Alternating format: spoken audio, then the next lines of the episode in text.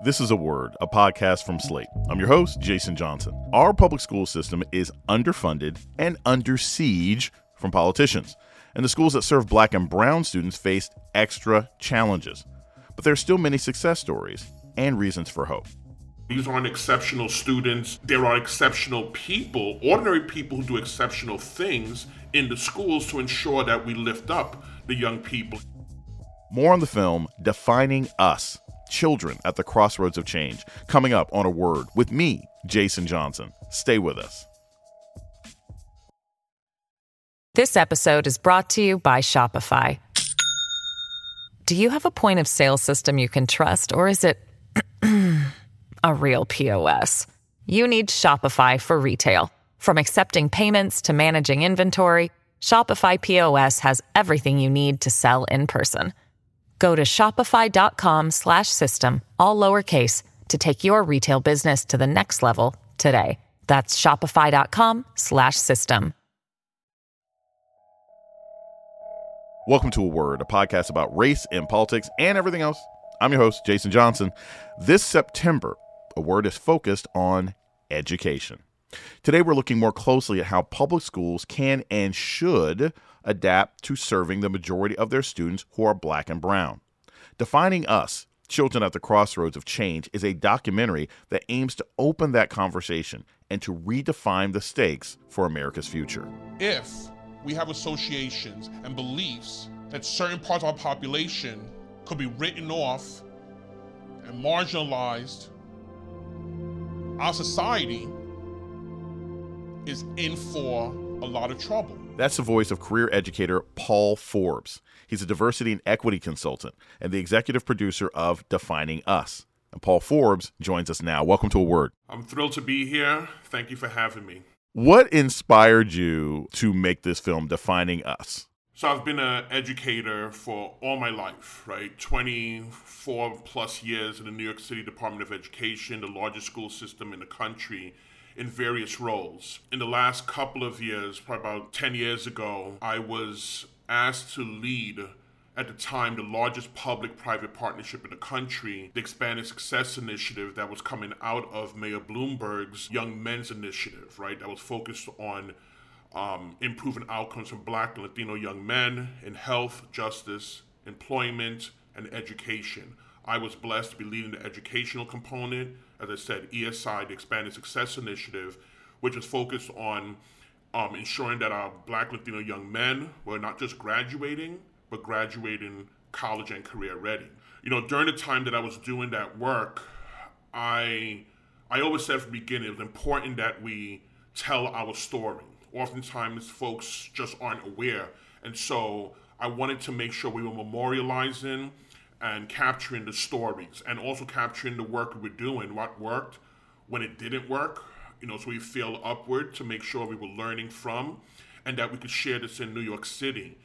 It's actually um, the videographer and Connect with Kids, Stacy DeWitt, who was the director and CEO, who I reached out to and joined us to in that process. And as she's doing this work, she said, Paul, I'm working all over the country in many districts and folks are asking me the question of what works, what should be done with specifically Black Latino young men. And out of that, the work that had been was being done, as you said, we need to share the stories. I didn't know, we didn't plan to have a documentary, but I planned to ensure that the stories were being told and captured. And out of that comes this amazing documentary defining us children at the crossroads of change. So you spent more than like 20 years inside the public school system and ended your career as you know chief of educational equity anti-bias and diversity for new york city public schools. From that experience what did you see as the most critical way that schools are basically failing black and brown kids? Like what was the thing that at the end of that career you're like goodness great if we could just do this what was that thing? You know there were so many things right? I'm currently a, a consultant right? I'm a bias awareness um, and equity consultant. And I think my answer is going to come out of that. You know, we speak about um, low expectation, we speak about um, the mindset, but we carry a lot of bias based beliefs every day, right? As human beings, I'm gonna start with just as human beings, we have bias based beliefs. And as I look at, and it's spoken about in the documentary, as you look at anything in was of educational attainment that was negative, like suspensions, like referral to special education, black and brown bodies, specifically black Latino young men, were at the top of that. They were always, you know, the highest numbers. And if it was something positive, honors classes, um, AP courses, anything that's, that, that, that was set up to say this shows success, black and brown bodies, specifically black Latino young men, were at the bottom disproportionately. And so I think about how many amazing, well intentioned educators, administrators that I've worked with, that I've met across the country, and I hear, right, the mindset of, of we believe we, we all can. We all can. Equity for all, and, and, and all children can learn. But then I look at the our policies, practices, procedure, and, and, and I wondered what was the cognitive disconnect. And, you know, it, it'd be one thing to say, well, all these people just believe genetically black and brown kids cannot learn, but I don't believe that. I believe, though, they've been affected. You know, been, as, I, as I say in my workshops, we've been drinking the same water, we've been breathing the same air. It's affecting us, and we don't realize it. And so I begin with those, you know, what do you believe when you see Paul Forbes, Jason Johnson? What, what, what, immediately comes up? What kind of, as I would say, the associations that come up for us? And I would argue that that is a key part of um, what I'm seeing. If we could begin with that foundational conversation about the bias based beliefs, what we've seen, what we've been exposed to, what we've seen on t- television, and be honest, I think we could have truly have constructive conversations, and which is why this story, this documentary is so powerful because I know the neuroscience tell us that if we know more about each other, if we know the stories of others, that absolutely helps us to mitigate. It won't eliminate our biases, but it mitigates, and we see folks in different roles and different places. But that's important just for us to know that it is possible because we're hearing the stories, we're seeing others, it can be done. You know, something that was really interesting to me in this film is that you know, we hear from teachers, administrators, whatever, people of all races. People are shockingly candid, like they actually talk about race the way that people actually do. Um, and this is one thing that got me. Here's a clip from uh, Courtney Winkfield, who's currently a strategist for New York City Public Schools. If we can't talk about race, we sure can't understand the impact that it has on our decision making as educators, on how we write policies, and on how we uh, position and make choices around curriculum instruction that our young people experience every single day so for context for the audience, um, Miss Winkfield is white. And you don't often hear, I mean, honestly, you just don't often hear white people who are actually dealing with black folks every day use that kind of candor and make those kinds of connections. Um, you know, how widely accepted is it within education that race is informing policy? Like, you know, do most people are most people coming to the understanding that Miss Winkfield has come to, or is it still even a battle to get people to recognize this? I don't know all educators. I haven't been in all districts. What I will say from my experiences, both in New York City, the largest school system in the country, and places where I go to do this work, is a challenge, right? Like there's acknowledgement that there's something going on. Part of the work that we do out of Teachers College, part of the work that we've been doing is just educating and informing, right? And so I know that these discussions have led to more educators being not only aware, but also allowing for the conversations to occur. Courtney Winkfield, you know, she went through Glenn Singleton's Courageous Conversations, right? And so learned about how to talk about race. And as, uh, as you said, a white woman who's an educator with a principal um, in East New York, was able to see and learn. And if you speak to Courtney, she would say that there were many things that she has learned, right? That she has unpacked in her own as a well-intended white educator who came. There might have been a savior mentality piece. so she had to learn. She had her own journey, and so it's still it's still there, right? It's still there's still people who make a connection. We hear DEI, um, diversity, equity, inclusion, that they think automatically this is just about race. And then if you talk about race, then it's if I'm a white person, then it's going to be about a shame and blame. What we're seeing though is when folks are vulnerable and willing that they're able to engage in the conversation. And so it's still there, but I believe that there's, because of this work, we have now been able to at least invite folks to come in. And we'll probably talk about the murder of George Floyd, but that also ignited something for folks to be able to say, this is real. We're going to take a short break. When we come back, more on the education documentary, Defining Us. This is a word with Jason Johnson. Stay tuned. This episode is brought to you by Shopify. Do you have a point of sale system you can trust, or is it a real POS? You need Shopify for retail. From accepting payments to managing inventory, Shopify POS has everything you need to sell in person.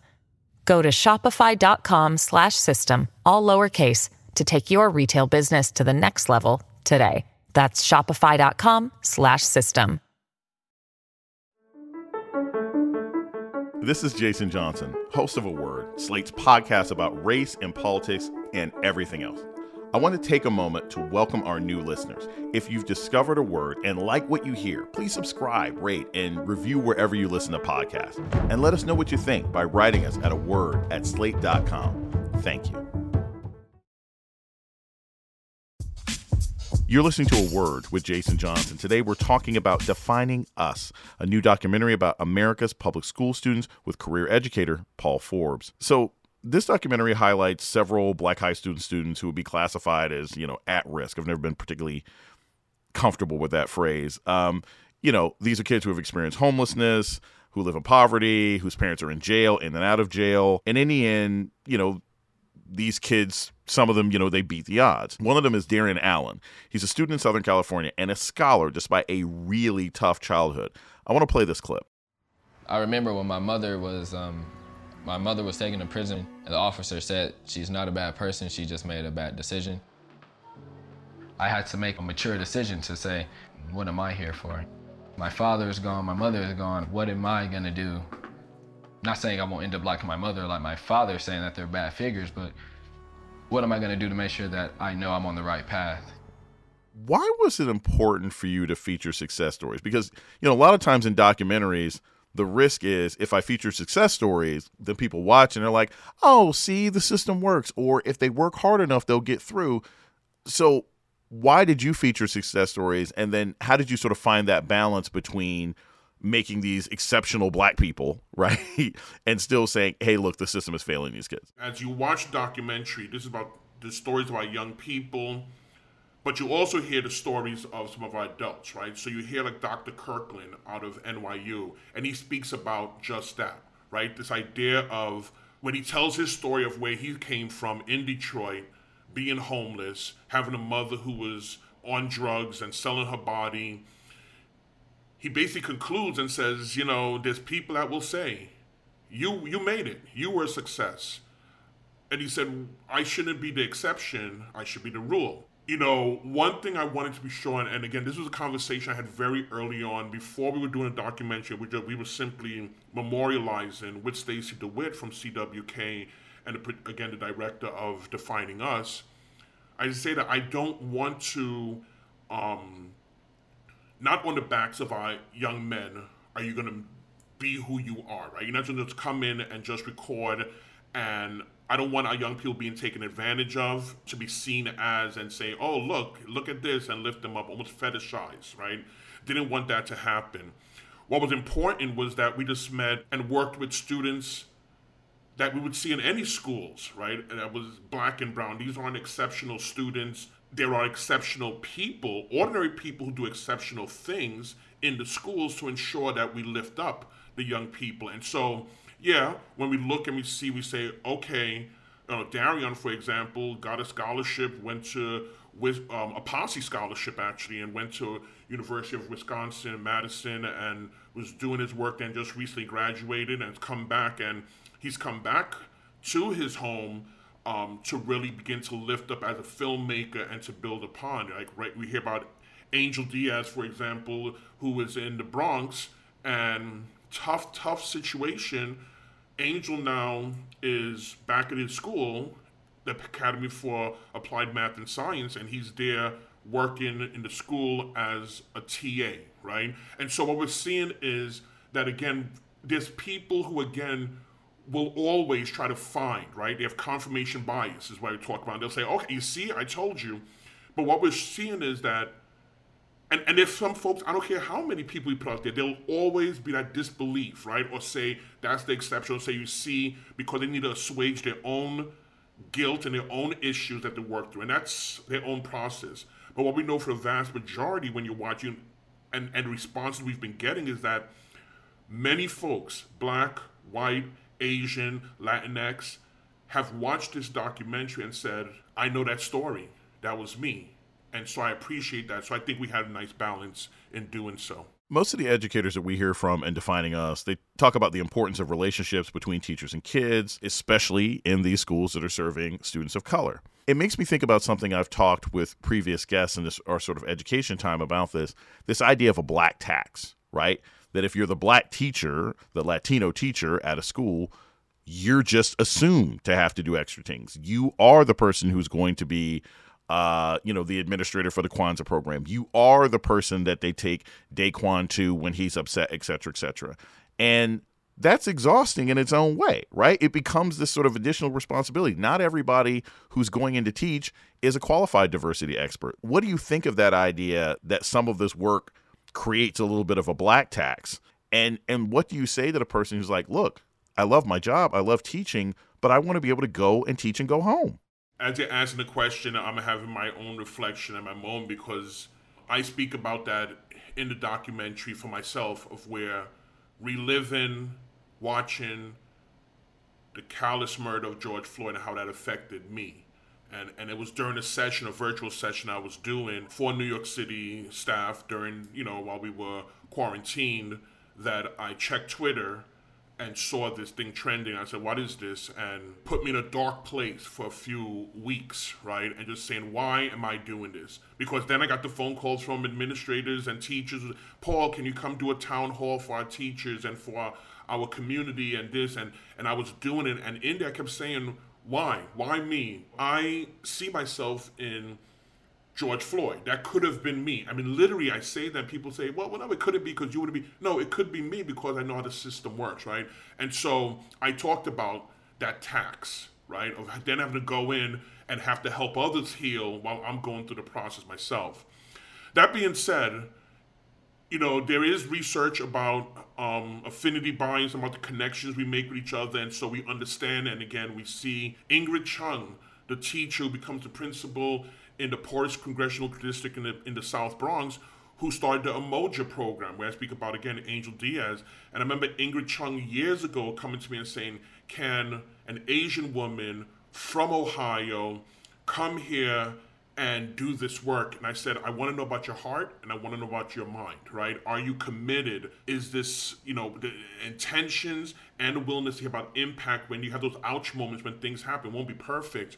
And we had that conversation. Ingrid has been, Ingrid Chung has been amazing um, as an example, right, of what can be done. She had colleagues who are white who led the Umoja program. And so, yes, there is a tax and I know, I believe that we need to have the allies and the advocates and the folks who will be true anti racists and say, we're about this work, we're committed to it. And when people say to me, Paul, I'm tired of having to lead these conversations and be the ones that's being referred to, I get it. I, I feel it, I know it.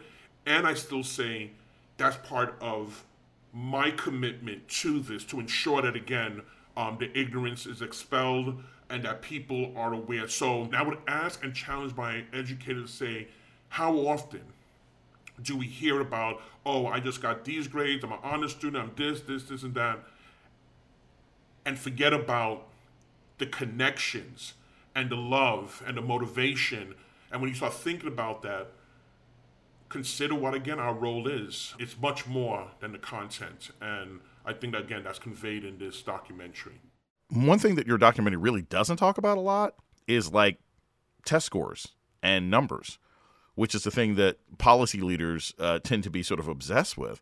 You know, do you think that's part of the problem? Because if you talk to political leaders, if you talk to you know the mayors and school board members they're concerned about test scores but from what you're telling me and what this documentary says is those aren't really good measures of success so is is the problem we don't know how to measure success or is the problem that the numbers that we're using are off folks do not know the history of standardized testing that we know today if you are listening to this and you're not aware of what eugenics is right? Go Google it and find out, right? And and I say that humbly because I've been doing this work as a career educator, and it was a few years ago, maybe six, seven years ago, while I'm at a conference in Atlanta, when I first heard and learned about eugenics. And it has changed my views of why we're doubling down on and understanding what the SAT, where that came out of. I believe that if our policymakers would just again spend more time with, you know, in the schools and or having conversations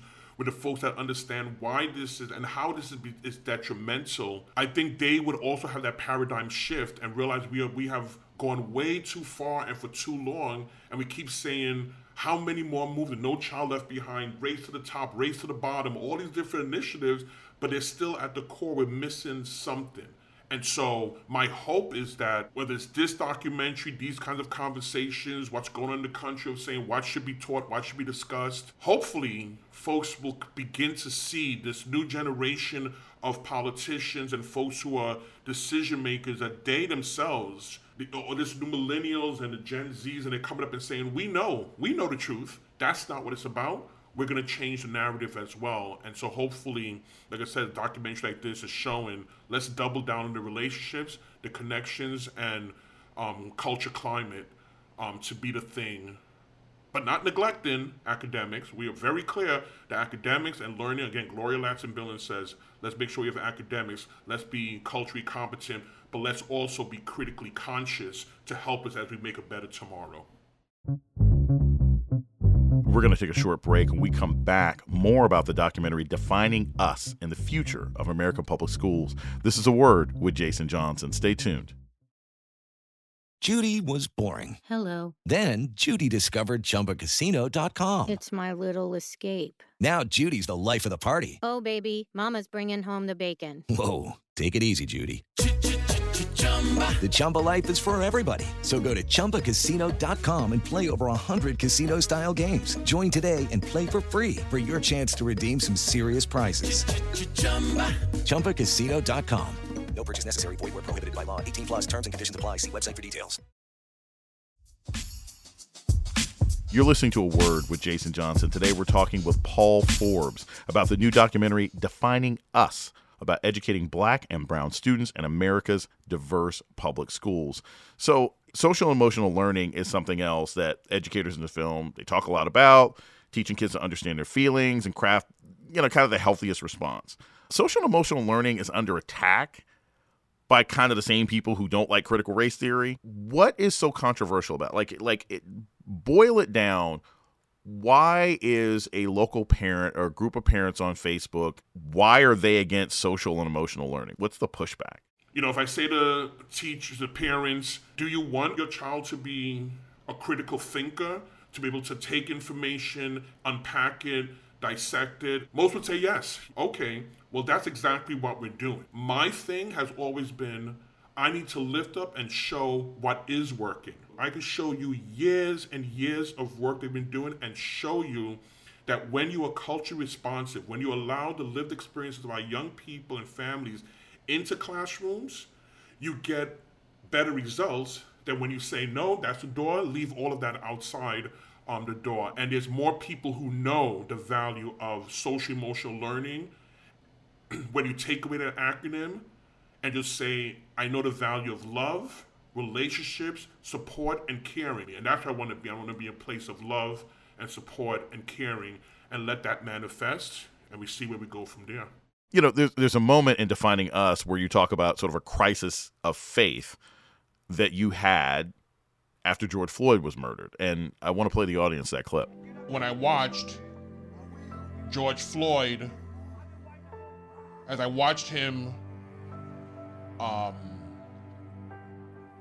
as he was murdered, and I watched as a police officer was able to just casually kneel on his neck for over eight minutes as he screamed out for his mother, as bodily fluids flowed from him, as his spirit, his soul essence left him. We watched that. It made me really think about the work I do and why I do this work. And it really bothered me.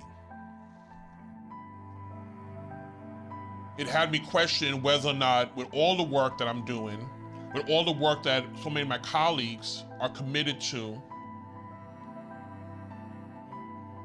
what difference are we really making?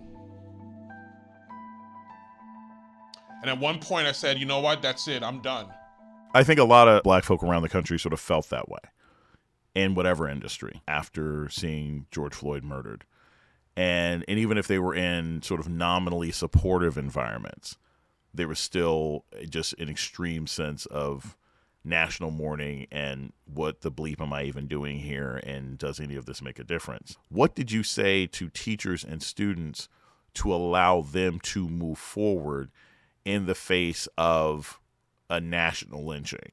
First, before I could tell anyone anything else, I had to talk to myself. I'm a man of faith and almost Job like. I had to wonder why, right? And have to have that real conversation with my creator, my maker, in my faith. But like I said earlier, I was asked to do town halls and to do conversations with student bodies, with parents, with communities, with staff. I had to go back. What I did was I started doing, I used Dr. King. I listened to Dr. King's speeches. I did some reflection and reading some um, of the ancestors and the folks on the shoulders of which I stand today that I know had gone through so much, right? And I started doing a series that was Where Do We Go From Here? Chaos or Community. And so using Dr. King and one of the people that is a role model and idol for me that helped me to say I got to keep on keeping on. And watching during a pandemic, just a cross section of folks who were in the streets, seeing the social movement that came as a result of seeing what I, I believe Dr. King, you know, folks had to sit and watch. Dr. King used to talk about, or, or, or John Lewis, we know about Edmund Pettus Bridge and Bloody Sunday because there were people filming and watching, and Americans had to watch that, especially those in the North had to watch that on television. During the pandemic, people didn't have a choice. I think it was a perfect storm. They had to sit and watch it. You couldn't say, What? What happened in Minneapolis? I never heard about it. You didn't have a choice. You had to sit. Everybody was home. You couldn't go anywhere. You had to experience that over and over and over. And I think that was important. And so my thing was, how do I ensure that we're getting this message out that people are learning more about the history? And that's part of my calling and my ministry. My father was a pastor. I didn't follow in theology, but I do believe that I'm bringing the good news to the believers and the unbelievers. And I think that's important. And so I wanted to honor that and um, honor those who came before as well as our children who are at the crossroads of change as they're moving forward to be that support. My last question is this, just sort of simply, what's just the big takeaway that you want people to get from defining us? It's about our willingness to hear and listen to each other, to hear our stories, hear about who we are, right? Hear what has made us who we are and where we are at this place. I end all of my sessions by saying, tomorrow's not promised to any one of us. Just love one another, support one another, listen and, and, and, and talk with one another. We just need the hearts and minds, just the willingness to say, I'm going to come together and just hear you. I'm going to listen to you. And I think if folks can see that, then that will then um, translate to what happens in classrooms, in staff meetings, and each one of us can help in supporting one another by just doing and sharing and again, I'm just going to end by saying, let's just love. Let's get back to a place where we just say unconditional love. Disagree, have our moments, but come from a place of love and care. And I think we will make a better tomorrow. Paul Forbes is an equity and diversity consultant and an executive producer of the documentary Defining Us Children at the Crossroads of Change. You can see it now on Amazon Prime Video, YouTube, and other platforms. Paul Forbes, thank you so much for joining me today. Thank you. Appreciate you, brother. And that's a word for this week. The show's email is a word at slate.com. This episode was produced by Christy Taiwo Makanjula. Ben Richmond is Slate's Senior Director of Operations for Podcasts. Alicia Montgomery is the Vice President of Audio. Our theme music was produced by Don Will. I'm Jason Johnson. Tune in next week for a word. Sick of being upsold at gyms? My guy, you're currently a base member. For $90 more, I can upgrade you to our Shred membership. For $130 more, you'll be a Swole member. And for just $300 more, you'll reach Sweat Platinum. At Planet Fitness, you'll get energy without the upsell. Never pushy, always free fitness training and equipment for every workout. It's fitness that fits your budget. Join Planet Fitness for just $1 down and $10 a month. Cancel anytime. Deal ends Friday, May 10th. See Home Club for details. Hi, this is Dahlia Lithwick, host of Slate's legal podcast, Amicus. If you're listening to this show, you might be interested in Amicus's live show that we're hosting in Washington, D.C. on Tuesday, May the 14th. My colleague, Mark Joseph Stern, and I will be talking to some amazing guests, including Sherrilyn Ifill and a sitting state Supreme Court justice all about how originalism, a relatively recently invented way of interpreting the Constitution, has taken over the Supreme Court and radically reshaped the law. It's been doctrinal rocket fuel for the conservative legal movement and facilitated the rolling back of abortion rights, the expansion of gun rights, and the obliteration of the separation of church and state. And as another wildly consequential Supreme Court term careers to its end, the court's originalists are on a tear. But there's something you can do about it, and we hope you'll join us in DC on May 14th to explore the possible pathways out of the current situation. Go to slate.com slash amicus live for tickets.